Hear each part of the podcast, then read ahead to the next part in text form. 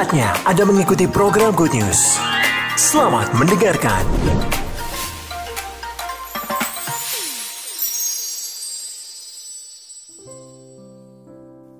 Si Tuhan, Shalom. Ya, kita masuk di bulan yang baru, minggu yang baru. Ini bulan keluarga, Bapak Ibu Saudara, di mana uh, menjadi salah satu topik uh, favorit saya.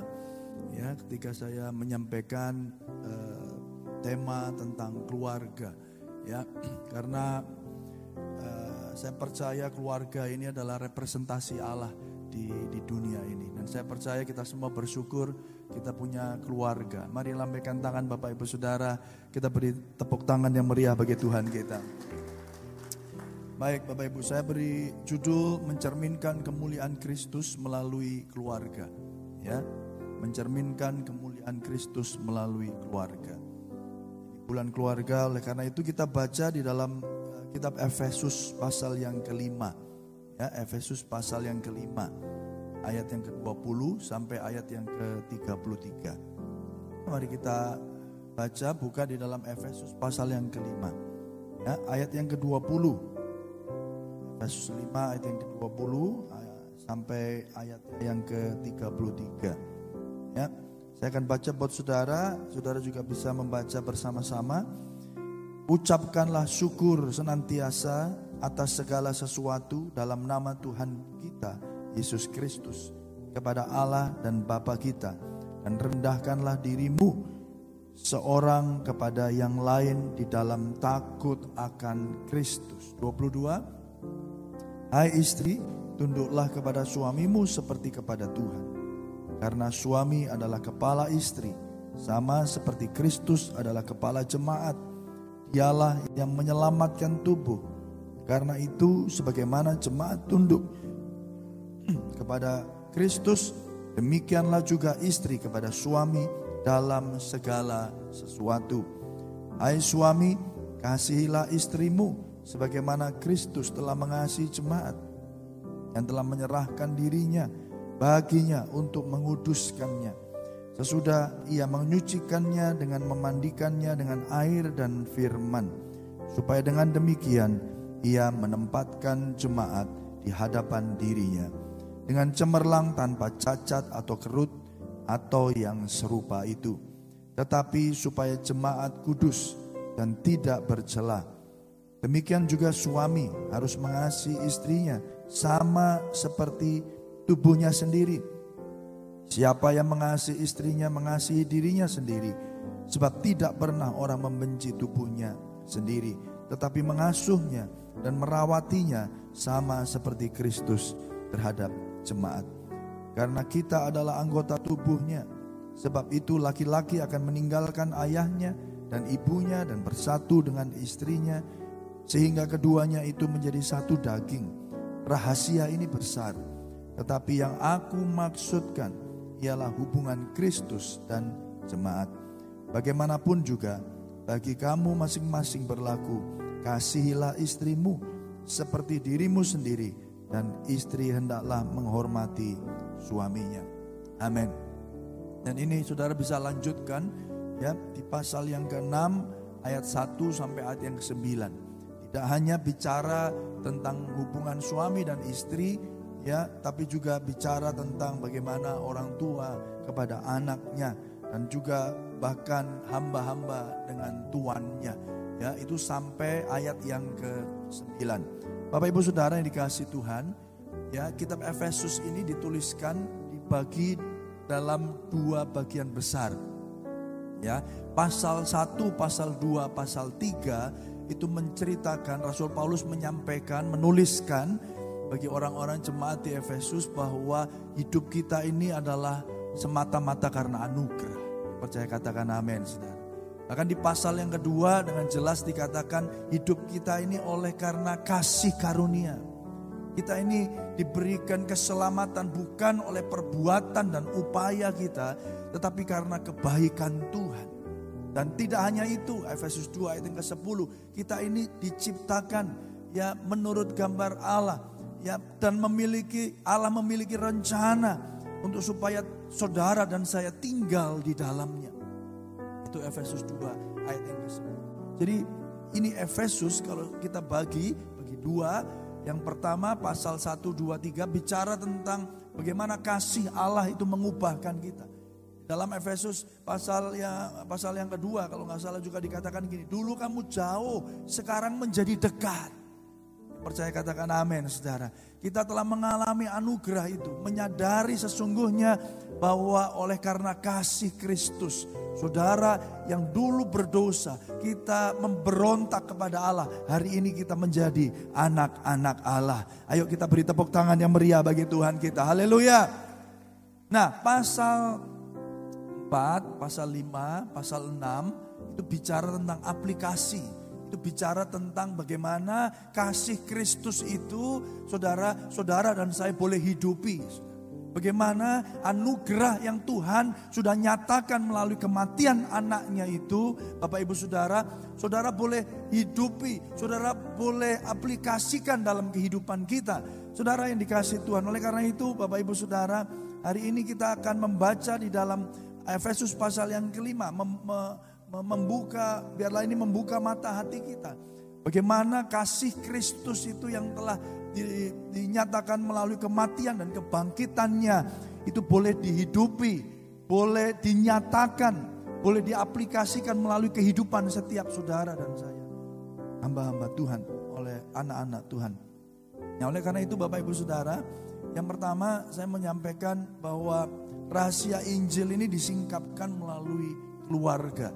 Rasul Paulus menyingkapkan sebuah rahasia ya yang disingkapkan melalui keluarga. Oleh karena itu keluarga menjadi satu hal yang sangat penting di dalam keluarga atau di dalam kehidupan orang percaya, orang Kristen.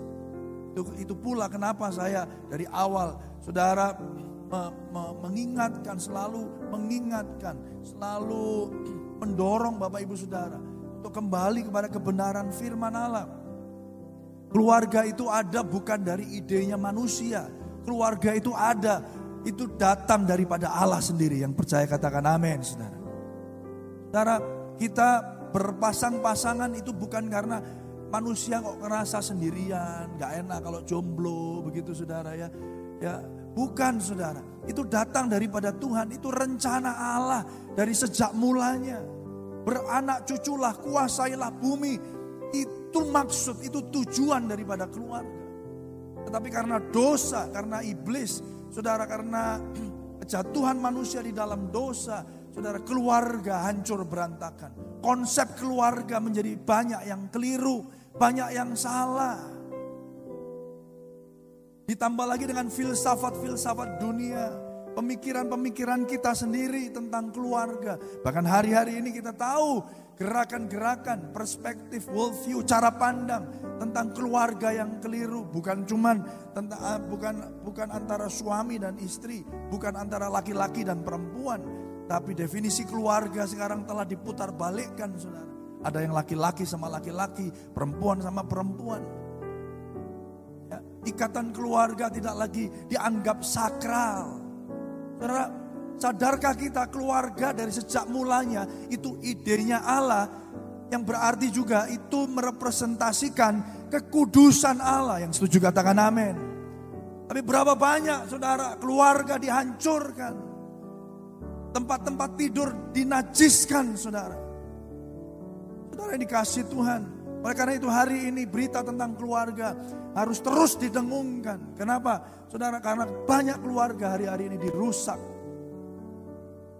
dan kalau tidak kita lakukan dari sekarang dan kalau kita tidak didik anak-anak kita, maka anak-anak kita akan kehilangan jati diri dari keluarga yang sesungguhnya. Saudara yang dikasih Tuhan. Oleh karena itu kenapa saya begitu antusias, begitu bergairah.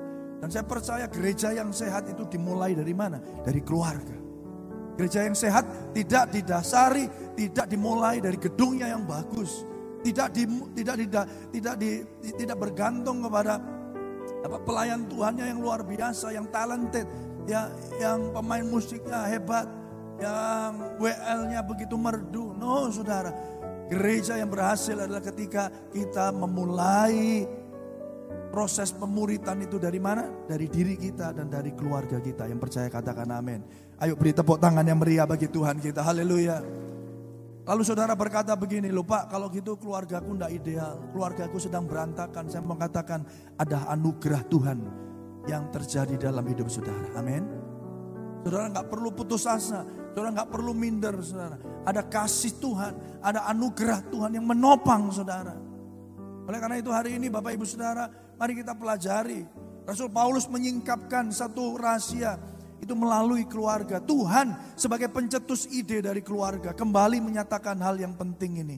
Saudara, oleh karena itu kita akan belajar hubungan daripada Injil dengan keluarga dalam sebuah perspektif Allah.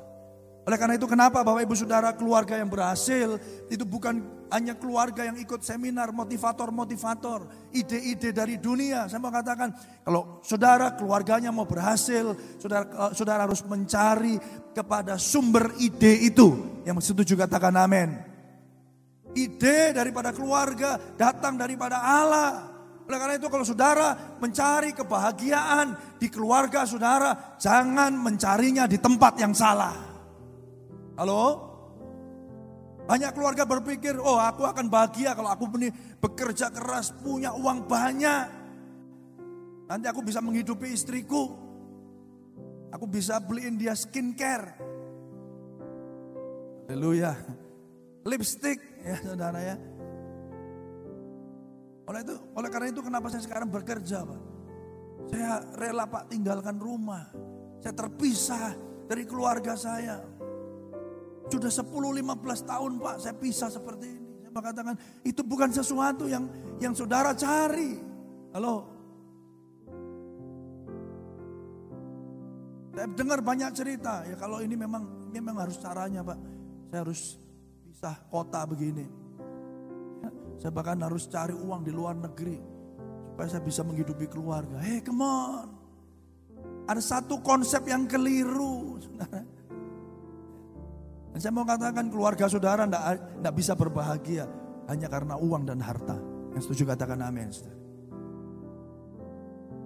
Tanya itu sama orang-orang yang punya duit saudara. Kenapa kok hidupnya punya semuanya tapi toh keluarganya juga ada yang berantakan. Ada konsep yang keliru tentang keluarga. Oleh karena itu kenapa kita harus kembali kepada si pencetus ide daripada keluarga yaitu Allah sendiri. Dan bagaimana hubungannya dengan Injil? Bagaimana saudara oleh kuasa Injil keluarga-keluarga ini bisa dipulihkan. Yang pertama Bapak Ibu Saudara, kita belajar dari Efesus pasal yang kelima, yaitu hubungan perjanjian Allah sebagai suami yang setia. Saudara, dari perjanjian lama, Tuhan berkata begini, aku mengikatkan janji kepadamu, kepada Israel, Ya, aku Allah Abraham, Allah Ishak, Allah Yakub. Dia Allah perjanjian yang setuju katakan amin.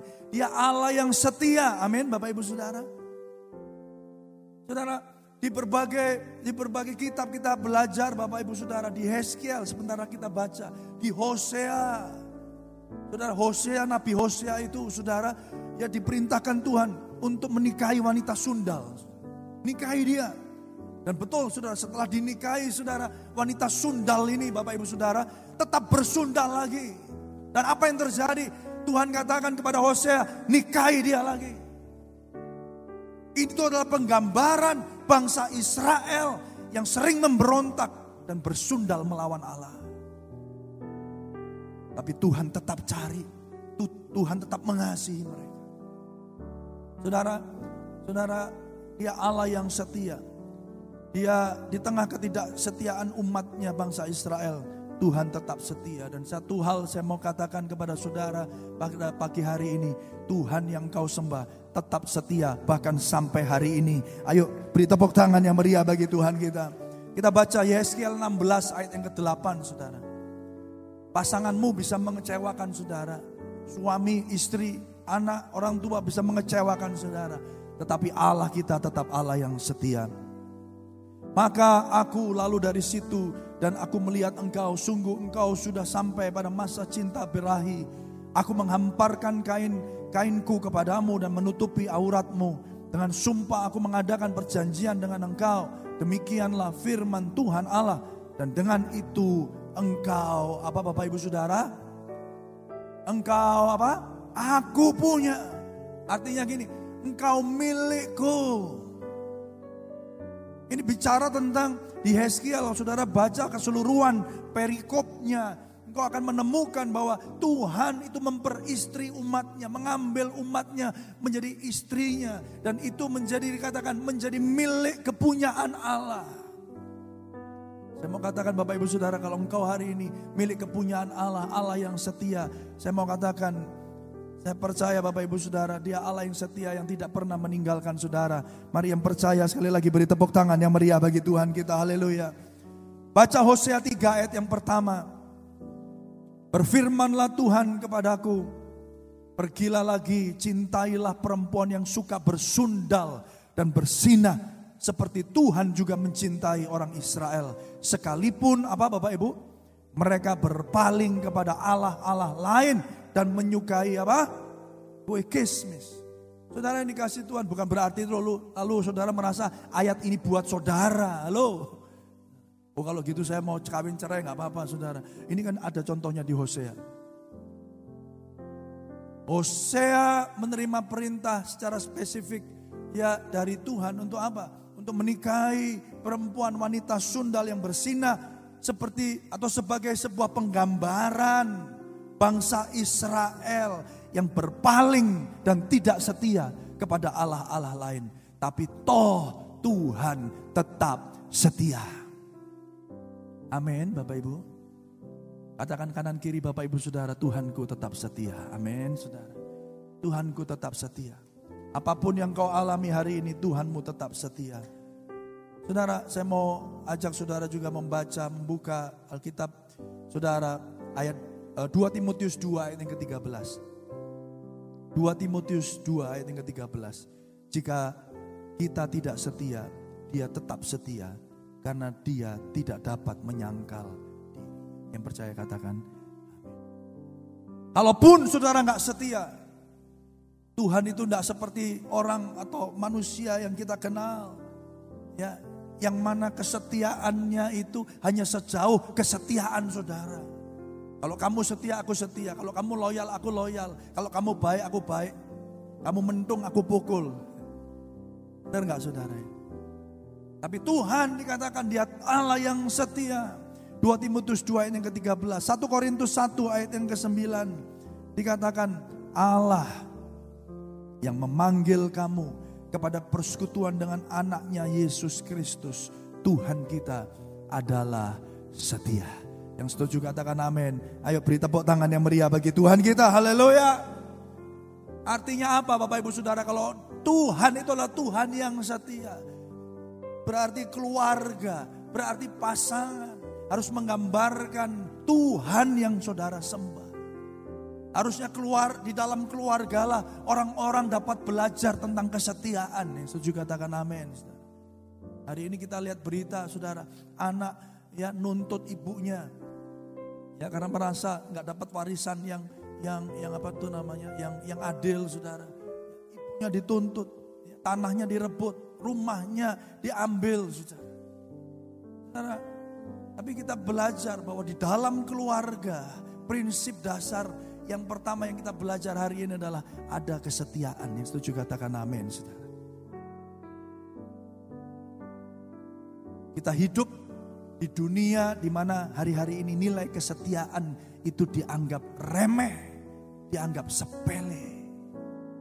Gonta ganti pasangan saudara.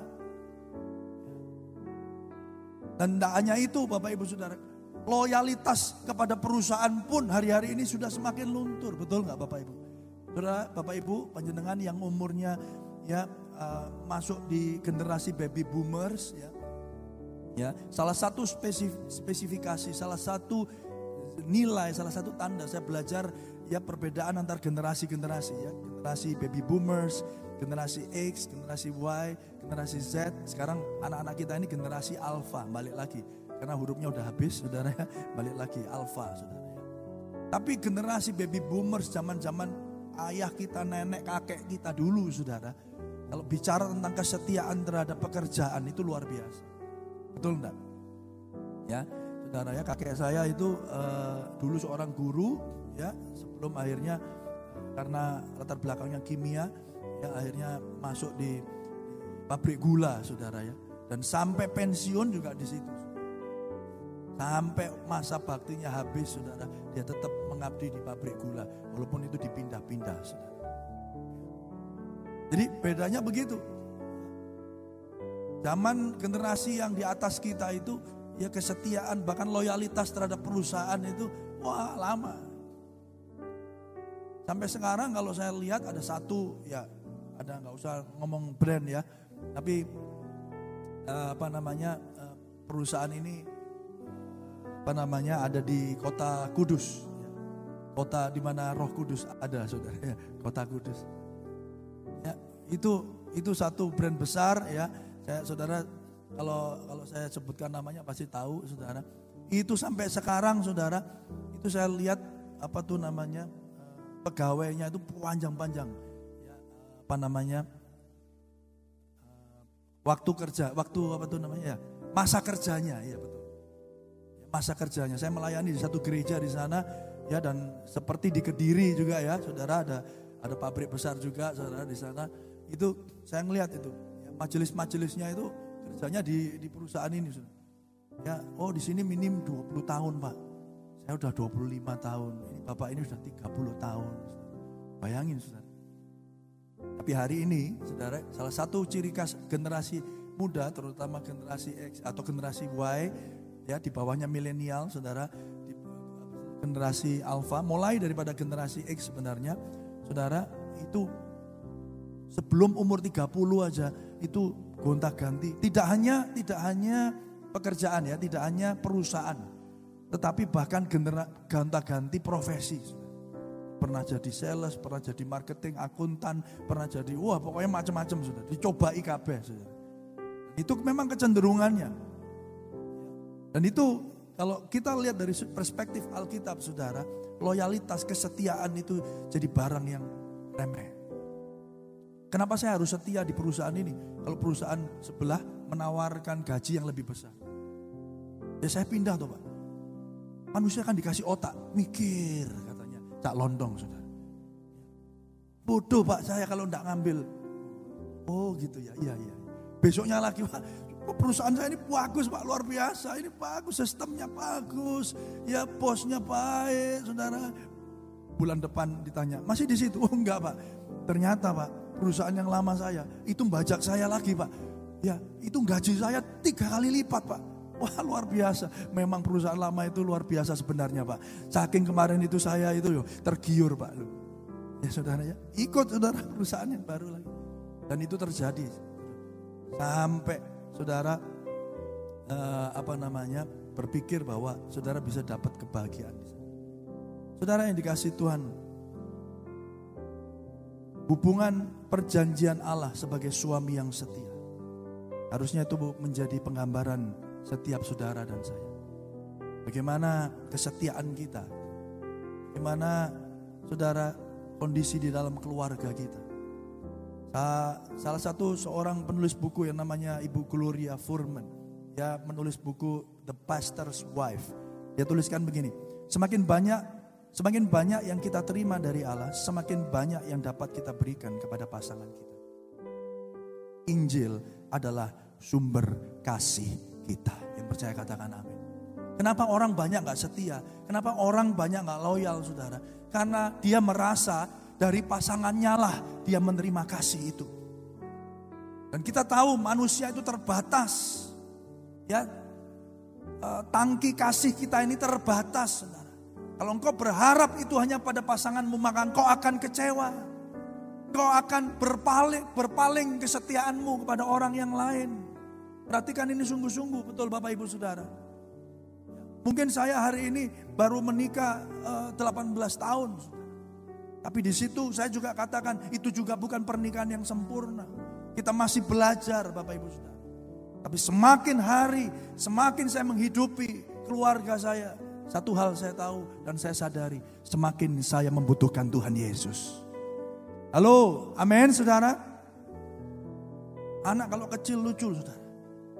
Lucu. Ya anak saya masih sampai sekarang lucu saudara. Tapi kadang-kadang mencekno saudara ya. Betul nggak Bapak Ibu? Kalau kecil lucu saudara. Ke mana-mana digendong, oh, lucu fotonya, difoto. Ya setiap berapa menit sekali difoto, difoto, difoto. Sampai albumnya penuh, handphonenya hang saudara. Tapi kalau udah mulai gede saudara ya, udah ya pergi ya, oke ya, oke ya. Sama temen ya gitu ya. Kita udah nggak dianggap lagi saudara. Saudara dikasih Tuhan. Oleh karena itu semakin hari engkau menjalani kehidupan di dalam sebuah keluarga. Sadari satu hal. Semakin engkau membutuhkan kasih Kristus. Juga katakan amin. saudara. Di situ dikatakan semakin banyak yang kita terima dari Allah, semakin banyak yang kita dapat berikan kepada pasangan kita, kepada anak kita. Dari Injil lah, saudara, sumber kasih saudara. Kalau saudara berharap pada anakmu, kau akan kecewa satu saat, saudara. Kau berharap kepada orang tuamu, kau akan kecewa. Tetapi kalau kau ngalami terus kasih Allah di dalam kehidupanmu, engkau dimampukan Tuhan untuk memam- untuk mengasihi orang-orang yang ada di dalam keluargamu. Yang percaya katakan amin. Seperti Tuhan mengasihi saudara, saudara mengasihi mereka. Dan kalau itu saling terjadi Bapak Ibu Saudara, maka kasih dalam keluarga itu akan dinyatakan. Mari beri tepuk tangan yang meriah bagi Tuhan kita. Haleluya. Maka dari itu kenapa hari ini saya mengerti. Jadilah pasangan yang seimbang. Jadilah pasangan yang sepadan. Gak bisa terang ya bergabung dengan gelap. Kenapa Bapak Ibu Saudara? Karena engkau sumber kasihnya beda. Halo, amin Saudara. Dulu saya kecil, saya dulu saya sempat saksikan Saudara. Bagaimana saya dulu tidak mengerti konsep ini. Walaupun saya anaknya pendeta. Saudara. Saya cari pasangan yang salah. Saya carinya gini loh. Saya cari pasangan dulu Tuhan.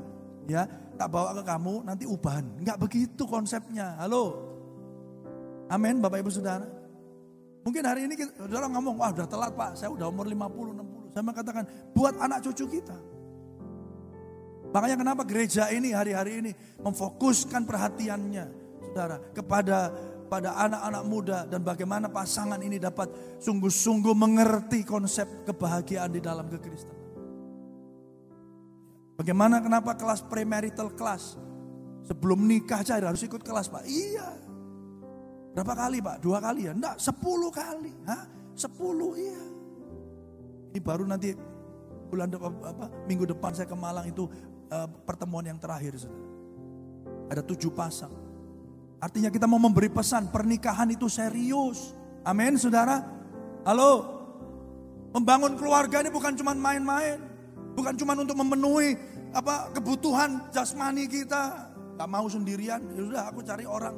Tidak begitu. Tapi ini idenya daripada Allah. Saudara, ini satu hal yang saudara harus pahami. Oleh karena itu Bapak Ibu Saudara, ya, sumber kasih kita bukan pasangan kita, melainkan Yesus Kristus. Dengan demikian kita selalu dimampukan untuk mengasihi pasangan kita. Yang setuju katakan amin. Jadi jangan salah, saya terus ngulangin ini. Kenapa? Segala sesuatu yang penting itu harus diulang-ulang. Amin saudara. Kenapa kok diulang-ulang? Berarti penting. Amin saudara ya. Oleh karena itu mari saudara. Kalau engkau hari ini kecewa sama pasanganmu, gak heran. Bisa jadi engkau menaruh ya harapanmu untuk dikasih oleh pasangan. Tapi harapkan Yesus. Dan biarlah kasih Kristus itu memenuhi hidupmu. Supaya hidup saudara dimampukan untuk mengasihi pasangan saudara. Demikian juga pasangan kita. Dia berharap kepada Kristus, dipenuhi oleh kasih Kristus, dimampukan untuk mengasihi kita. Jadi pada akhirnya kita saling mengasihi, tetapi bukan dengan kasih kita yang terbatas, tetapi dengan kasih Kristus yang tidak terbatas. Ayo beri tepuk tangan yang meriah bagi Tuhan kita. Haleluya. Lanjut saudara. Dua, pernikahan itu menggambarkan kasih Kristus bagi gereja. Ayat 25, hai suami kasihilah istrimu sebagaimana Kristus telah mengasihi jemaat dan telah menyerahkan dirinya baginya untuk menguduskannya sesudah ia menyucikannya dengan memandikannya dengan air dan firman. Supaya dengan demikian ia menempatkan jemaat di hadapan dirinya dengan cemerlang tanpa cacat atau kerut atau yang serupa itu. Tetapi supaya jemaat kudus dan tidak bercelah. Yang setuju katakan, Keluarga yang sehat, keluarga yang sesuai dengan Alkitab adalah ketika kita ada di dalamnya. Ketika kita menjadi bagian di dalam keluarga itu. Ketika saudara menjadi suami atau saudara menjadi istri dari pasangan saudara. Saudara menjadi orang yang lebih baik. Halo? Tapi kalau engkau punya istri, punya suami, justru menjauhkan engkau dari Tuhan, saudara. Tidak benar, saudara. Setelah nikah kok malah jarang ke gereja ya? Iya pak. Soalnya ini suami saya ada kerjaan.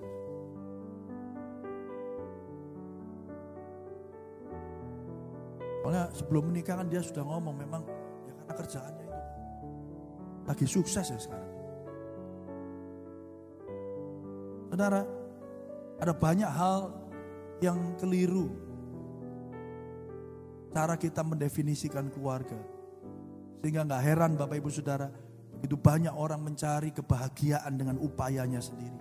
Dan saya mau katakan mereka tidak dapat menemukannya. Gary Chapman, saudara tahu Gary Chapman? Dia menuliskan buku Five Languages, Five Love Languages ya, salah satu yang terkenal. Tapi dia penulis buku yang yang hebat saudara, dipakai Tuhan. Dia katakan demikian, dalam pernikahan masing-masing pasangan harus menjadi penyemangat, bukan pengkritik pemaaf bukan pengumpul luka dan penolong bukan hakim. Yang setuju katakan amin. Amin saudara. Haleluya. Pagi ini serasa ibadah serasa seminar pernikahan saudara ya. Gak apa-apa saudara.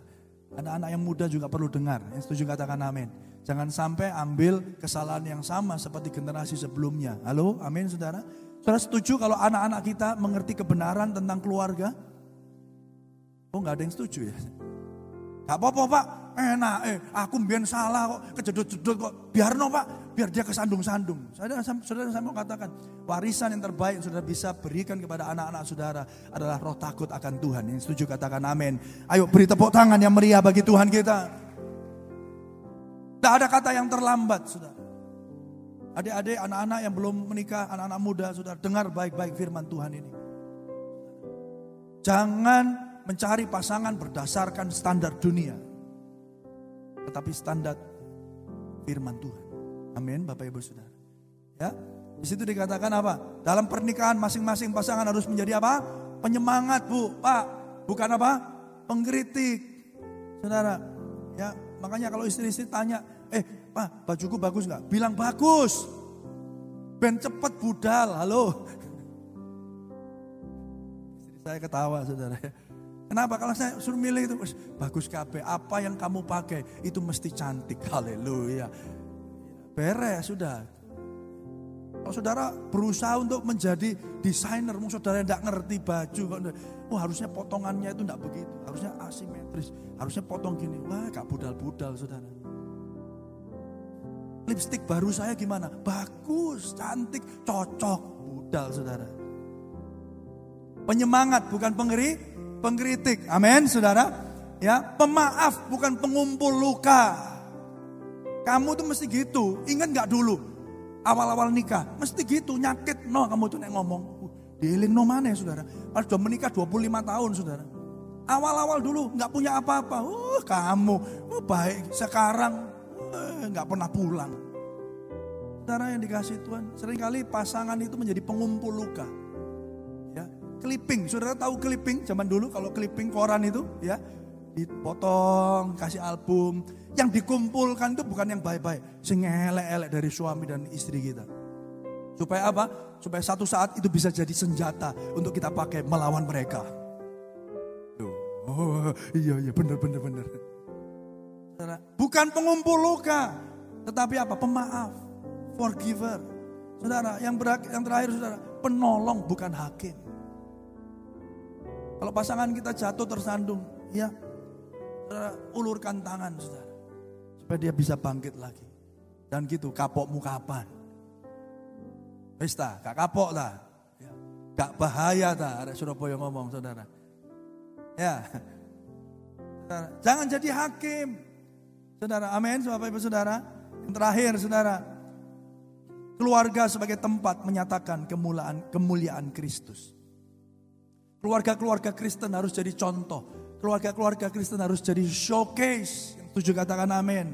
Efesus 5:32 Rahasia ini besar Tetapi yang aku maksudkan ialah hubungan Kristus dan jemaat keluarga-keluarga Kristen harus jadi contoh, harus jadi berkat, harus jadi dampak di mana pun saudara berada. Biarlah Kristus Yesus dimuliakan melalui kehidupan keluarga saudara. Ayo beri tepuk tangan yang meriah bagi Tuhan kita. Keluarga Kristen harus terus didorong untuk mencerminkan kasih dan kesatuan yang hanya bisa ditemukan di dalam Injil. Saudara, tujuan daripada keluarga keluarga Kristen utamanya adalah untuk ini, mengarahkan orang lain kepada Kristus. Yang percaya katakan,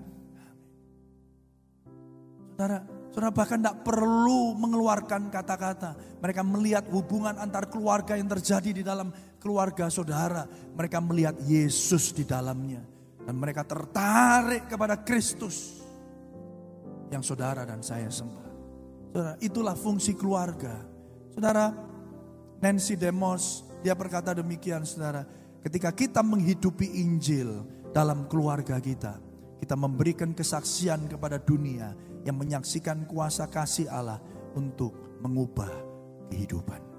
Nah, saya selalu berkata sempurna belum berubah pasti prosesnya terus menerus. Kalau saudara sebagai orang Kristen hidupnya senantiasa diubahkan dan mengalami perubahan, perubahan hidupmu itu menjadi daya tarik orang-orang yang ada di luar sana untuk mengenal Kristus yang mengubahkan saudara. Ayo beri tepuk tangan yang meriah bagi Tuhan kita. Jadi kita nggak sempurna, kita diubahkan oleh Tuhan, kita tinggal di dalam kuasa Injilnya, kita ngalami kasihnya, hidup kita berubah, dan di dalam perubahan kehidupan saudara, itu menarik banyak orang kepada Kristus. Jadi apa Bapak Ibu Saudara? Keluarga itu jadi showcase-nya. Jadi tempat di mana mereka bisa melihat kasih Kristus dinyatakan. Yang setuju katakan, hari ini enggak saudara. Banyak selebriti yang bahkan Kristen ngakunya saudara, tapi juga tidak merepresentasikan, tidak memberi contoh, tidak memberi dampak bagi orang-orang yang ada di luar. Saudara yang dikasih Tuhan, oleh karena itu hari ini Bapak Ibu Saudara, Saudara dan saya butuh Injil. Tidak ada keluarga kita yang sempurna. Saya pun tidak, Saudara. Tetapi hari ini kita semakin menyadari kebutuhan kita akan kuasa Injilnya. Sehingga di dalam hidupmu anugerah Tuhan nyata. Yang setuju katakan amin. Pertanyaannya, sudahkah keluarga kita hari ini didorong oleh kuasa Injil?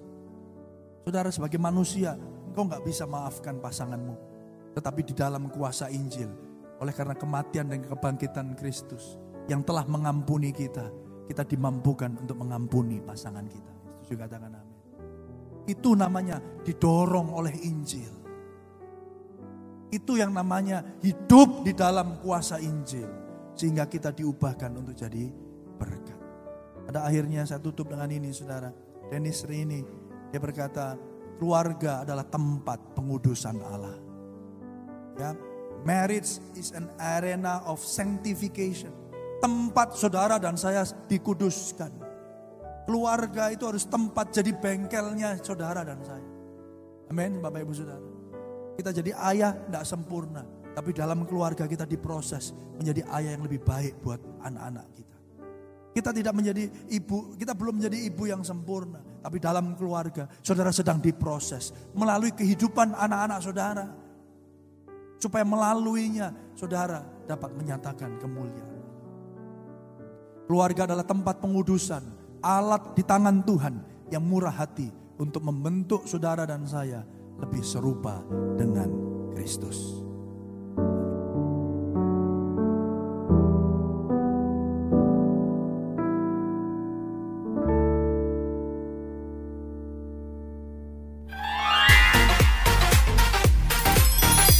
Terima kasih untuk Anda yang sudah mendengarkan program Good News yang dipersembahkan oleh Radio Sejahtera.